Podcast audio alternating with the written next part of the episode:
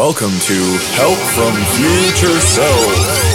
Howdy, Archons. Welcome to another episode of Help from Future Self. It's that conversational Keyforge podcast by and for Keyforge friends.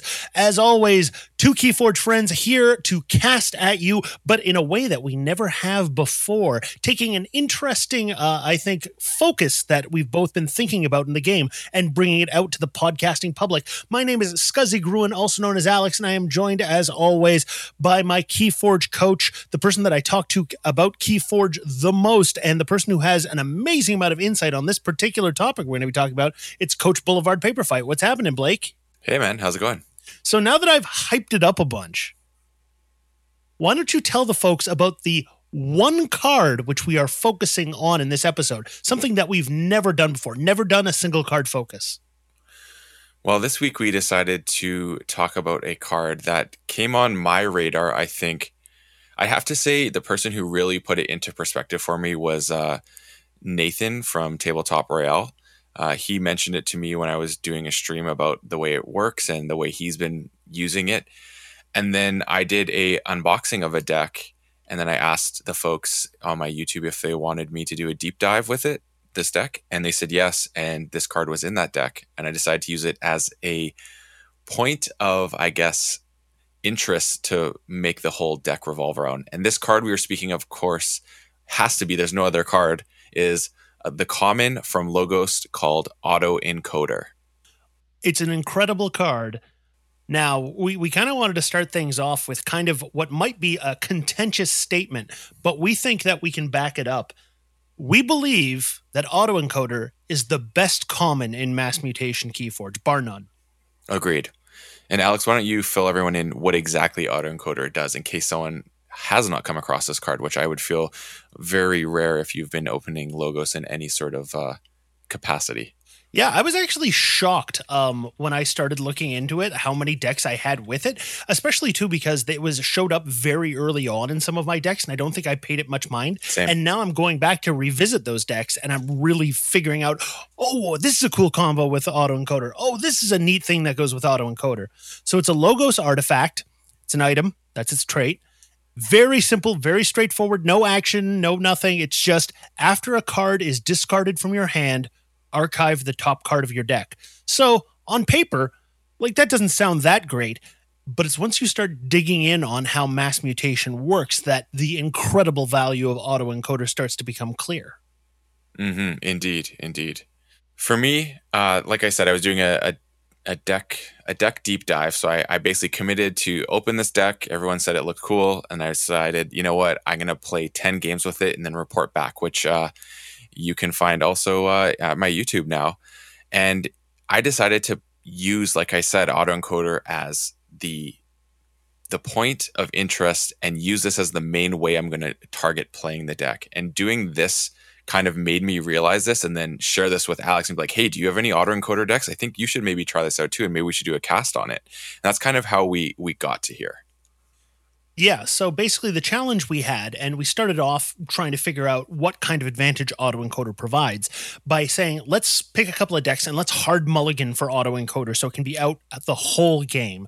How was your experience doing that, Blake? So when I did that, I, I think the latest I ever got it out was turn five, was the very latest I ever got autoencoder out.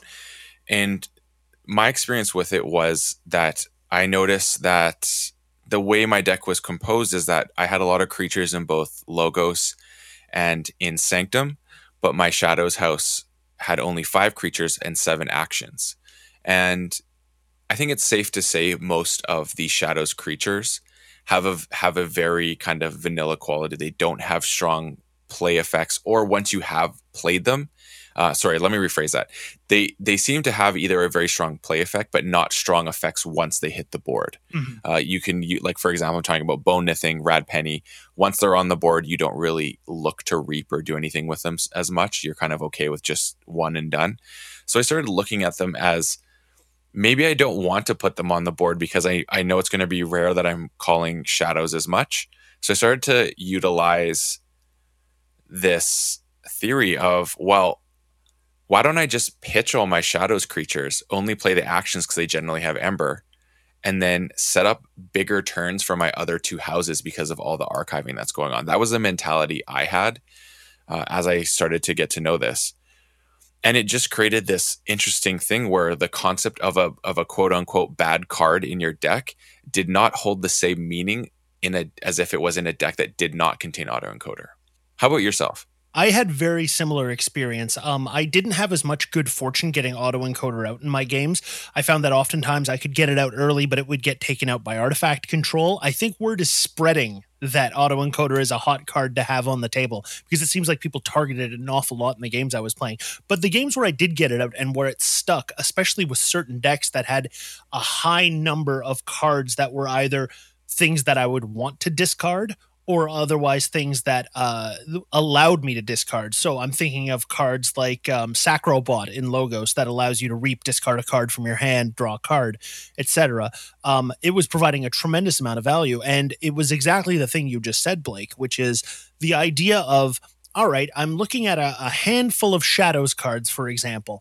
Um, and uh, I'm looking at this card and I'm going, you know what? Um, Splinter doesn't have any value in this deck. Like his value is that he's a, an enhance card who puts enhance icons on other other cards, but he's a one power creature with no play effect, no reap effect, no fight effect. What value is there for me putting him on the table? And you start weighing the equation differently. Because normally, if mm-hmm. you're not playing autoencoder, yeah, of course, like you you always put a creature on the table because maybe you get a reap out of them, maybe you get a fight out of them, or whatever. But suddenly the equation becomes is it worth it for me to put down Splinter and maybe get some value out of him at some point down the road? Or is it better for me to discard him into my discard pile and cycle my deck that much more? One, I'm drawing a card into my hand at the end of the turn. And two, another card is coming out of my deck and into my archive, which I have access to next turn as well, if I so desire it. That's a huge advantage. And it's not a way I had ever thought about playing the game before.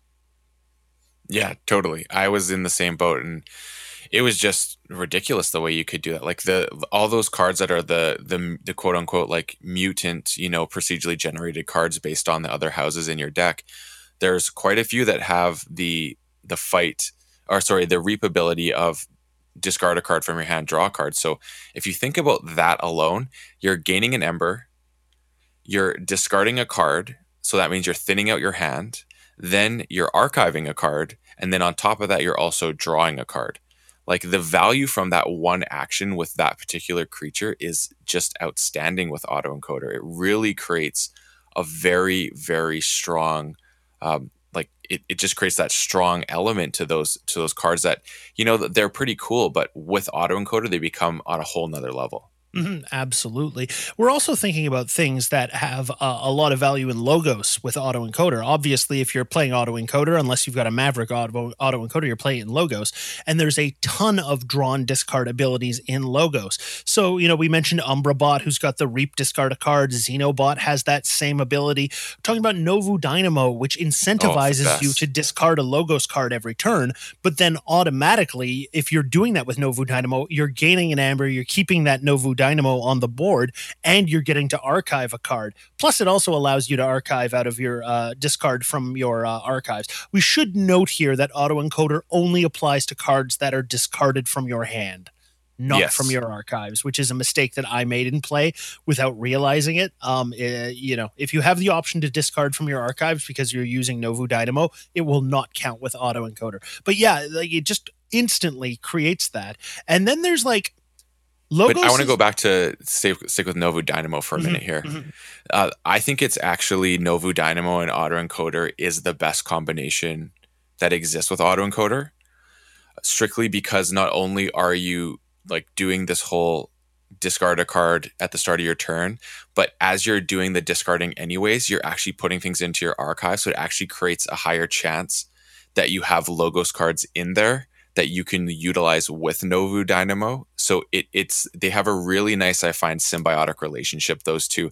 And you always have to, like we mentioned last cast, I believe, keep Novu Dynamo in mind when your opponent's at five Ember and that's on the board, that they're actually in check. And you got to treat it that way because they can just discard that logos card, get that extra Ember, and they're forging. Hmm Yeah, absolutely. Um, can you think of any other really cool combos with auto Oh, yeah. encoder? For me, my first big one, and this was a deck that uh, I opened when you and I were playing a socially distanced game a couple of weekends ago, is one that has the archivist with auto Mhm. encoder, and it's also got ways to get the archivist into your archive. And that one to me is is like my my if not my my absolute favorite auto encoder deck, it's up there. It's not a super winning deck in that it doesn't really have juice for big bursts or for heavy amber control or for heavy board control, but the sheer fun of having a second hand that you have access to with the archivist without having to draw your whole archive every single turn is a ton of fun to me. You have any fun combos like that? Not as good as that one, but I mean, the Archivist, I feel like is like the dream card. You you want to make it work so badly, but unfortunately, there's so many times you get it, and it Mm. just it doesn't have the the juice to be something. So I can see why that's just so fantastic. For me, I really like sloppy lab work with it. Mm. Just again, you're getting to archive a card from your hand, discard a card from your hand, and then you're also throwing something else into the archive. So you're just really creating that ability to cycle uh, very strongly with it. And it also is great for because in this logos, we have things like standardized testing, we have effervescent principle, and then you have things like opposition research. And there can be times in a game when when you have those cards in hand, they're actually quite useless. And you're like, well, I can't really play this. It doesn't it's not going to do anything. So you're like, oh, but now I can discard it and and just archive it. And guess what? Because I'm doing it this way, I'm actually cycling through my deck faster, which means I have a higher chance of getting those cards again later in the game when you need something like a board wipe or to prevent your opponent from reaping because they've established a board, or even to make half their ember go away because they're about to be in check for the third key and you need to just push that that envelope a little bit further. It creates that ability here not only making cards that you have no use for in this moment have a value for cycling faster. It's creating the fact that you are cycling faster to get those back again. and that's one of the coolest things I think about it is the fact that you know I mentioned shadows as as I think one of the most complementary houses for it, and it's because you know with with absolute and total respect and love for House Shadows, there's a lot of conditional cards and just hit the table uh, with no special effect cards in Shadows this round that I don't have a problem throwing away if I'm not getting anything out of them this turn. Like it's what we were Mhm. talking about a little earlier with that, you know, is Bo Nithing before your opponent forges a key worth putting on the table? Probably not, to be perfectly honest, unless you think Mhm. you're going to call shadows and get a reap out of it. You know, it's a two power creature. There's nothing else about it. But throwing it away, and like you just said, getting back to it sooner because you're cycling your deck faster, that has tremendous value. And addition, in addition to that, there's also lots of cases of things like Heist Knight. Um, I'm thinking of also tempting offer, which is oftentimes not something that you want to play an individual moment. Perhaps it's not the right time for you to play the sting. Um, you know, Splinter, who I mentioned earlier. There's all kinds of cards that just there's not a good moment for you to play them, and they might in fact actually be you know uh, disadvantageous for you to put them on the board that suddenly there's a tremendous amount of value in just getting rid of them get them out of your hand cycle your deck faster Hundred percent. One thing that I also had uh, down was like there. There's a lot of like other houses that have discard abilities too, so you can have the ability to not be in logos and still use this. Like we've been focusing on a lot of logos cards, but it's happening no matter what. So there's a lot of discard that exists within your other houses that you can utilize as well. So you may not have the strongest logos house, but it may be your other houses have this really strong discard ability, and it just I don't know, it just changes the way you can look at your deck. It's no longer like what deck cards do I have? It's now okay, I have actually quite a few dead cards, but I have really strong houses in these other two. So now you're like, okay, I want to get auto encoder out faster. So then I don't have to worry about those cards when they come. I know they're just going to further fuel the ability to get everything else I want. hmm Very true, very true indeed. I think one of the, the the major changes in perspective that it offers you is that value proposition on is it you know where where where is the value in this card in this moment is it on the table is it getting played and then going into my discard or is it just leaving my hand where is that value? And that's a huge change in perspective on the game. And it's one that's always going to be dependent on the deck you're playing and, of course, the scenario you're in. That's common to every single Keyforge deck and every game of Keyforge. That's not going to be a consistent thing. But the more I find that you play with a deck that has autoencoder, the more you start to get a proper feel for when and where you want to discard versus when and where you want to actually play the card. And so it starts to become a thing like, all right, we were just talking about those shadows cards, but I can also think of it in terms of let's talk about uh, in Untamed, right? Like uh, if you're looking at some cards in Untamed, like say Vault's Blessing, that might offer your opponent more value than it offers you. If we're looking at things like Resurgence, when you don't have any creatures that you want to bring back or that you can't bring back because you don't have any creatures in your discard and so on and so forth, those are easy enough decisions. But I'm also super interested in sort of uh, things like Commune that might offer you like a one amber advantage in certain scenarios, and whether or not you want to play it just to play it and get the, that one amber, or whether or not you want to chuck it over to the side. Do you have like a thought on one amber? Is it worth it to play a card for an amber over discarding it to get that card into your archives? And does that change over the course of the game? Because I found that as I was getting towards the end of my deck, as it was getting lower, and I was really trying to cycle through to a discard, I would actually throw out some cards that might offer me like one amber just so that I could cycle my deck a little bit faster in some scenarios. I think it goes for like if you're in a position where you know your Ember control cards are you either haven't got some of them yet that are really crucial or you need to get back to them. I think that's where it comes into play because you're not only you're discarding a card which means your hand is now smaller, you're also getting a card out. So I think it's which gives you a higher chance of pulling it because not all you're going to draw, it could also be in your archives now.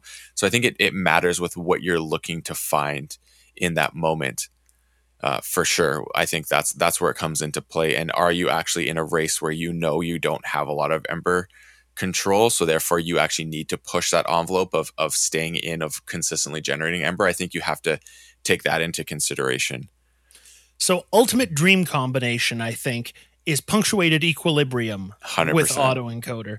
Punctuated, I was just thinking that. yeah, because uh, punctuated equilibrium is basically discard your entire hand, then refill their hand as it were their uh, as if it were their draw card step. Let me ask you the question, Blake. Your opponent's got autoencoder out. You've got autoencoder out. Do you do it? Um. I think it, it's this is the classic Keyforge. Depends what's in their deck, like what they're going to draw. I actually had someone use it against me before. I've actually had I've been punctuated equilibrium with autoencoder out, and afterwards it was on TCO, and they were just like, "Oh damn! Like, did that just happen?" I was like, "Yeah, you did." It was against Ryan, actually, our buddy Ryan from Seattle. He he i think actually no he didn't do it and he said he had it in his hand since turn one and he couldn't play it because i dropped autoencoder right away and he was just like man i couldn't play my punctuated equilibrium because i knew you're essentially getting 14 cards from this. So it was just like this actually it's even more it's 21 cards thing because you're discarding or uh, six so 18 because you're discarding six you're then archiving six and then you're drawing six. So that's just wild to think about in that moment um, and then you were mentioning before Resurgence. There's I saw I can't remember who it was, but someone mentioned this cool thing with autoencoder and Resurgence where you actually discard two of your untamed oh, creatures. One, yeah, yeah, you didn't mention that. Yeah, but yeah. yeah, you you you discard your creatures and then yeah, you tell it then. It's your story. Well, basically, I have a deck wherein I had uh, a couple of creatures that I could use Resurgence with in an early turn um, that I didn't actually care about getting onto the table very much. They weren't high value creatures. I think it was like Toad and something else, like something else I didn't want to play that much. It was Gloriana's Attendant, I think yes, you said. Yeah, I think it was Gloriana's Attendant. So no bonus on it, nothing. You know, it was just a one power creature maybe I'll get a reap out of it, but that's not that valuable if I'm not planning to call Untamed anytime soon. So it was literally autoencoders out of my first turn, second turn, discard uh, Gloriana's attendant and uh, Toad, and then resurgence to bring them back, and then discard them again. So I got to archive four cards with that use, which was a remarkable thing that I had never thought about, but created a tremendous amount of value for just like, especially early in the game, giving me big card advantage where suddenly I could, you know, pull my archive and pull off a big turn much earlier than my opponent could, which was very cool. Oh yeah, for sure. That's super cool.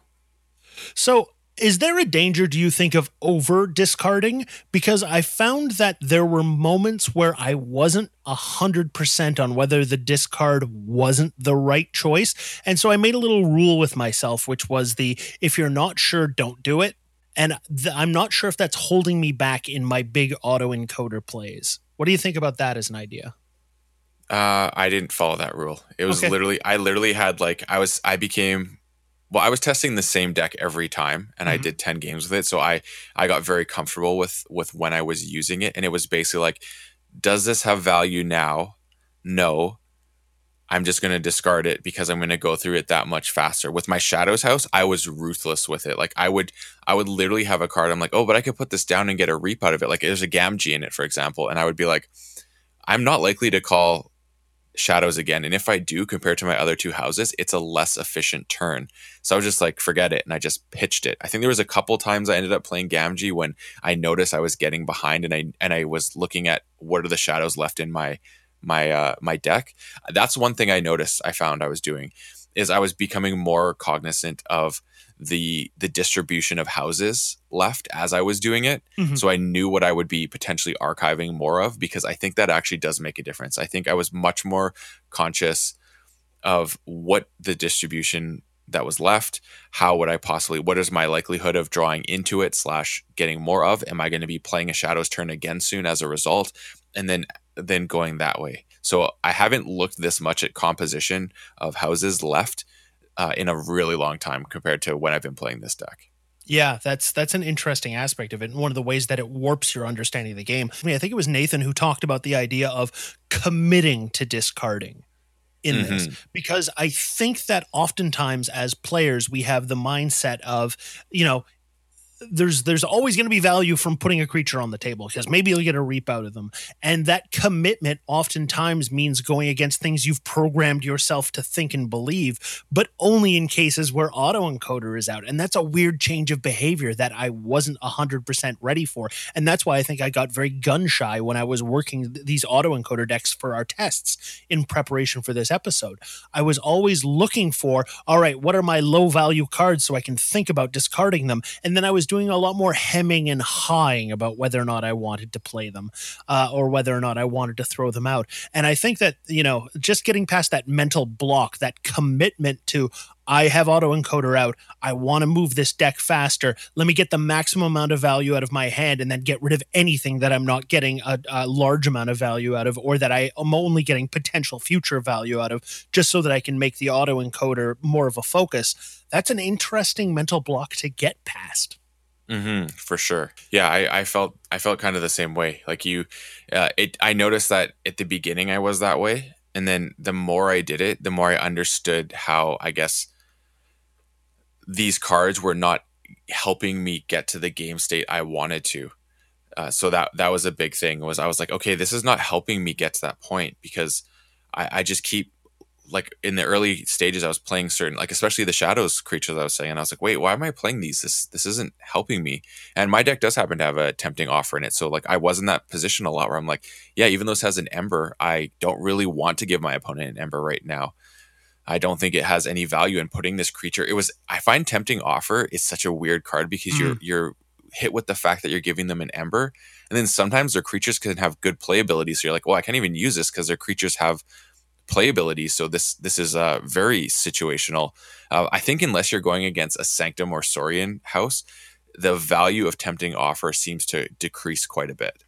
tempting offer you need to have like it's it has to be a critical target it either has to have a ton of amber sitting on it that you need to bounce to get all, Mhm. all of or it needs to be a creature that must leave the board or else you're screwed like i think Yeah. those are the times for tempting offer most of the rest of the time it's not worth it Yeah, I would agree. um uh, but you know there's enough high value cards that you might get it out of it but it's weird how many times i've been stuck in that situation with tempting offer of just like it's turn two am i supposed to play this now and like bounce my opponent's i don't know like you know toad or whatever back to their hand or trimble back Yeah. to their hand what value is that providing me um as opposed to auto encoder on turn one allowing you that for the entirety of the game so I guess sort of to move towards the end of our conversation, I'm not 100% convinced that you need to hard mulligan for it, depending on the deck.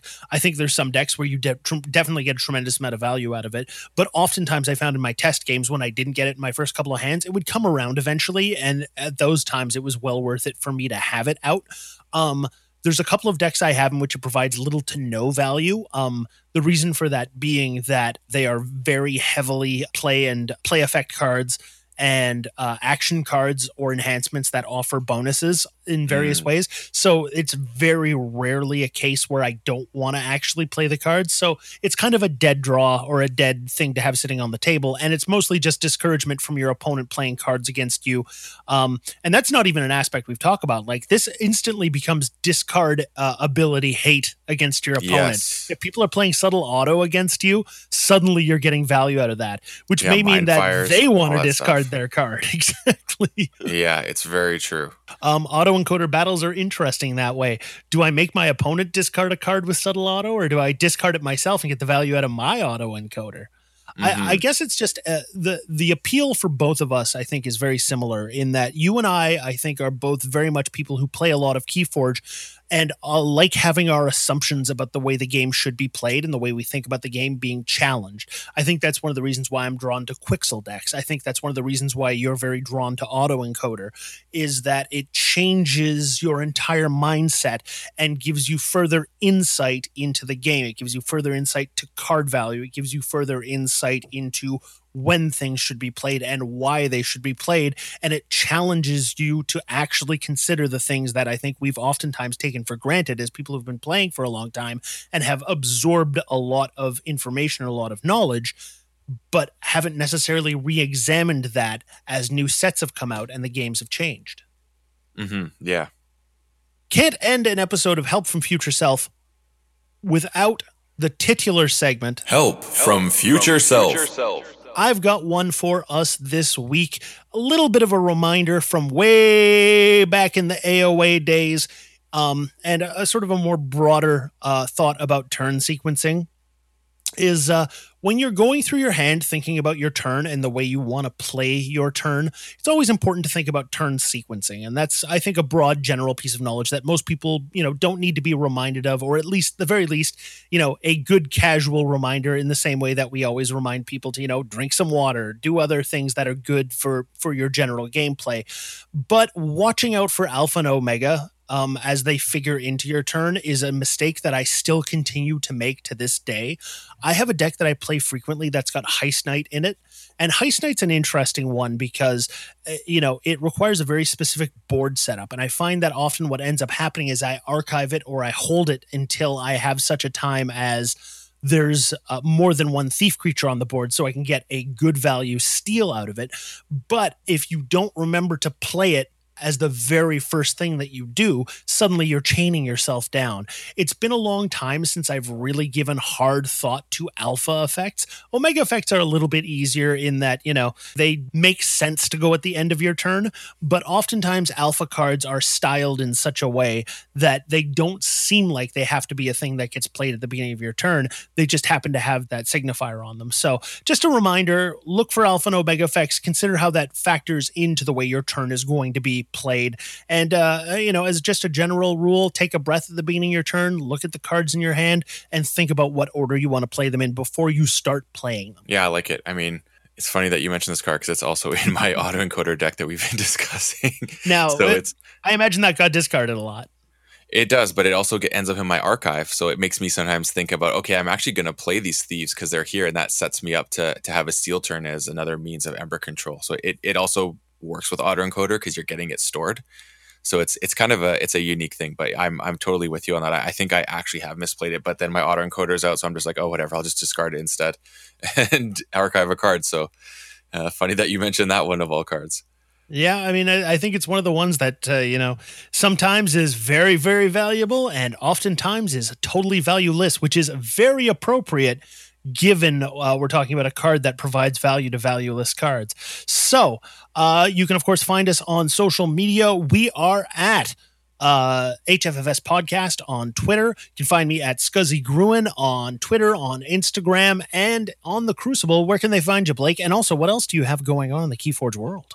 Oh, uh, so you can find me on Instagram and Twitter at Boulevard Paper Fight. That's BLVD Paper Fight, as well as my YouTube, which is actually probably the best way to get more into my mind and Keyforge is go there.